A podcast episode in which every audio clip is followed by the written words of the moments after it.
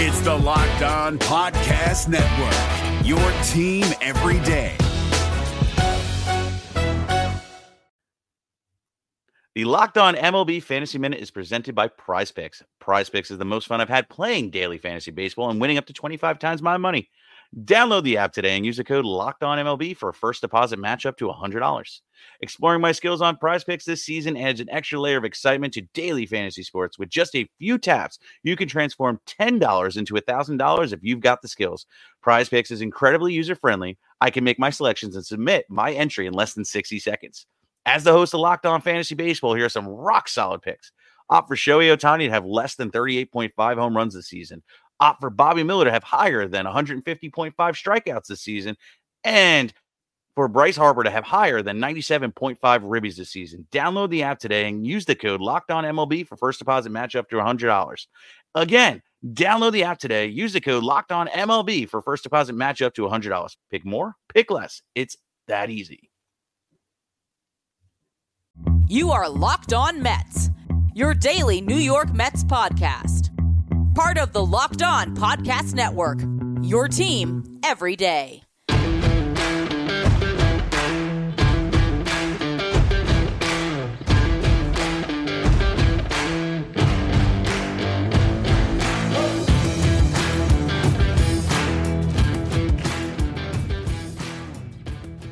Hello to all you amazing Mets fans. You're listening to Locked On Mets, part of the Locked On Podcast Network, your team every day.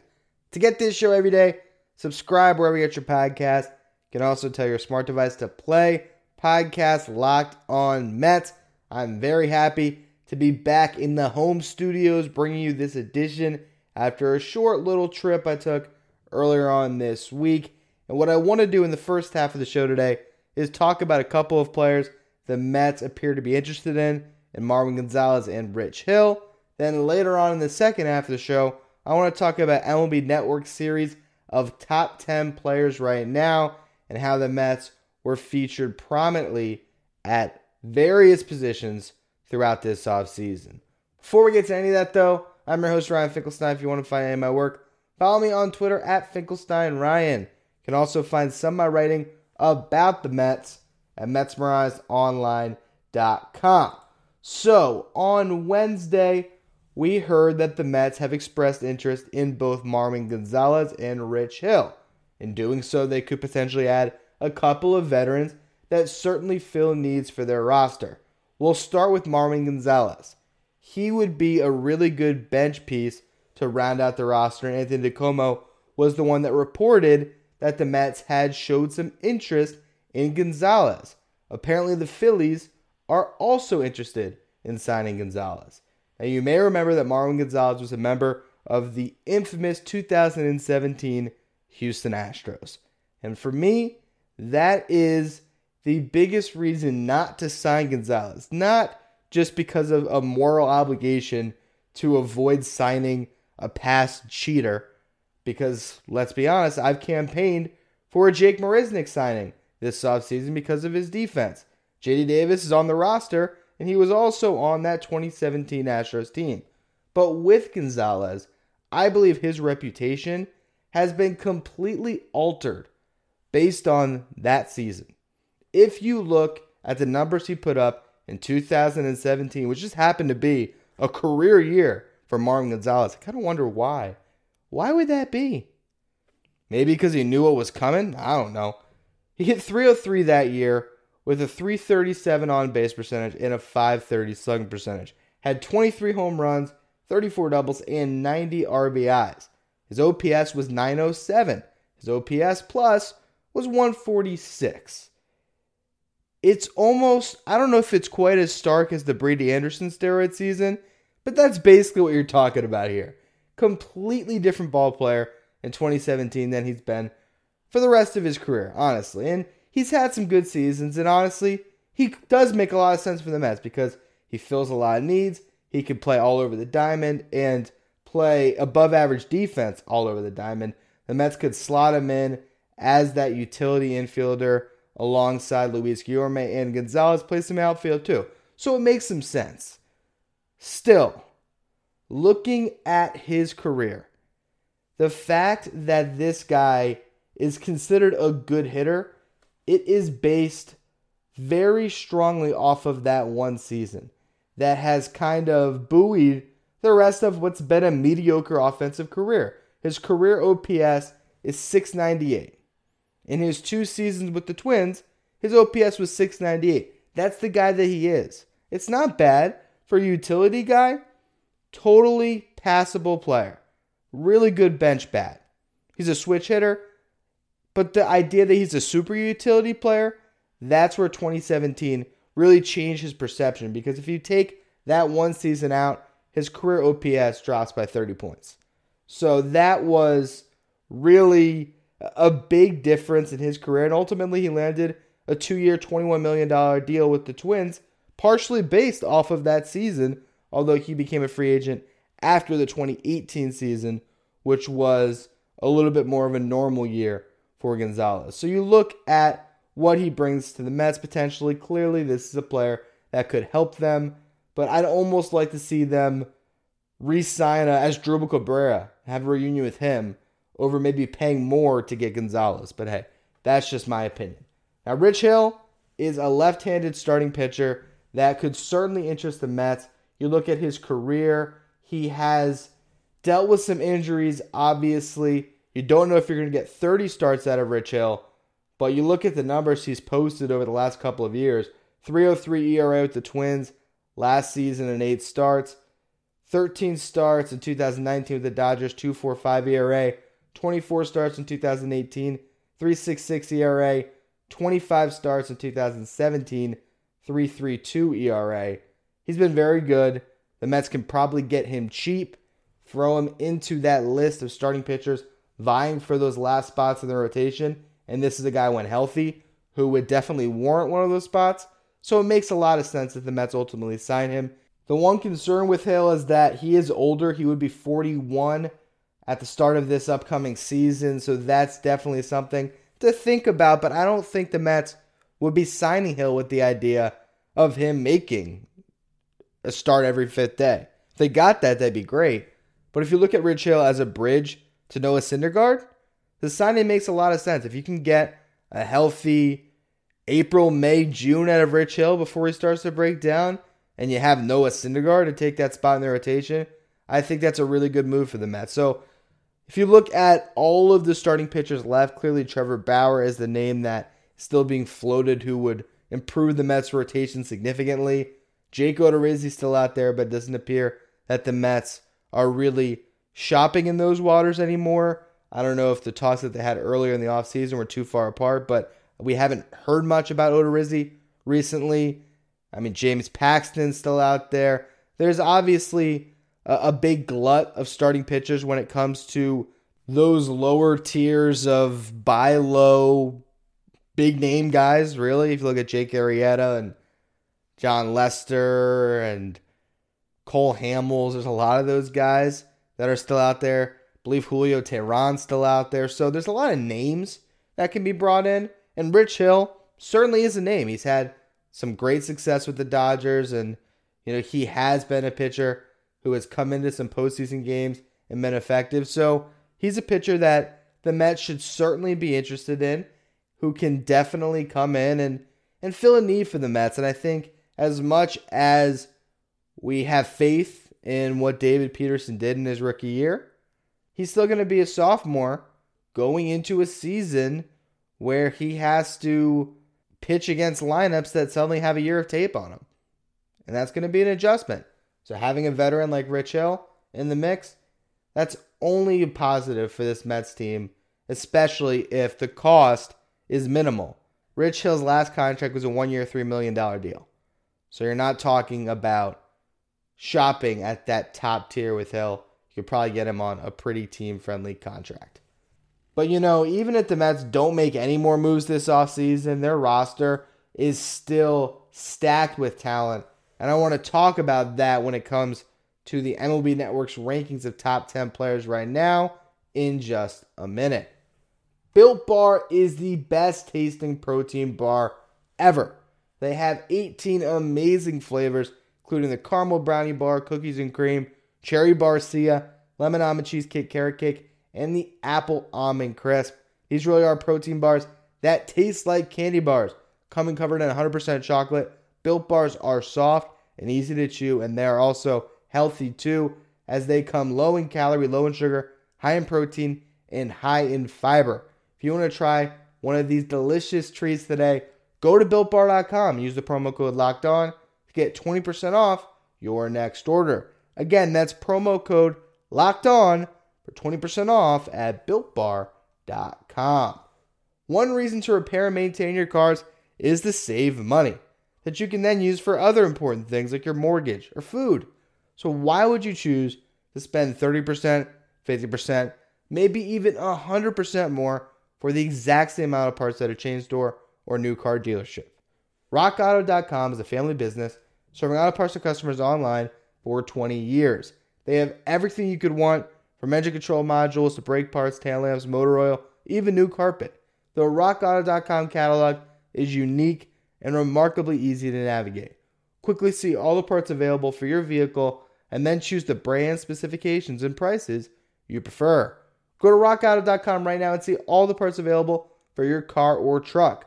Write locked on in their. How'd you hear about us box? So they know that we sent you.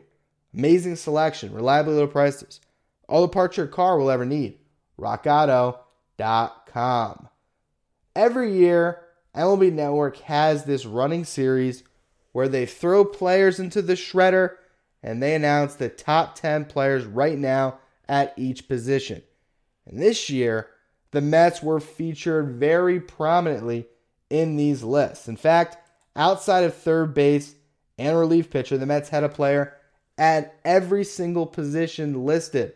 You had Jacob DeGrom coming in at number one, the best pitcher in baseball. James McCann, the new catcher, came in at number 10. Pete Alonso at first base came in at number 7. Jeff McNeil came in at number 2. Francisco Lindor came in at number 4. Dominic Smith came in at number 6 in left field. Brandon Nimmo out in center came in at number 5. And Michael Conforto came in at number 7 in right field. And that was the final of these rankings. And looking at all of that, a couple things really stand out. For one, the Robinson Cano trade still comes up in my head. Because let's just be honest, at times, playing a specific position leads to your perception around the league. Jeff McNeil is a natural second baseman. Came up as a rookie, was outstanding. This is before Brodie Van Wagenen was the GM.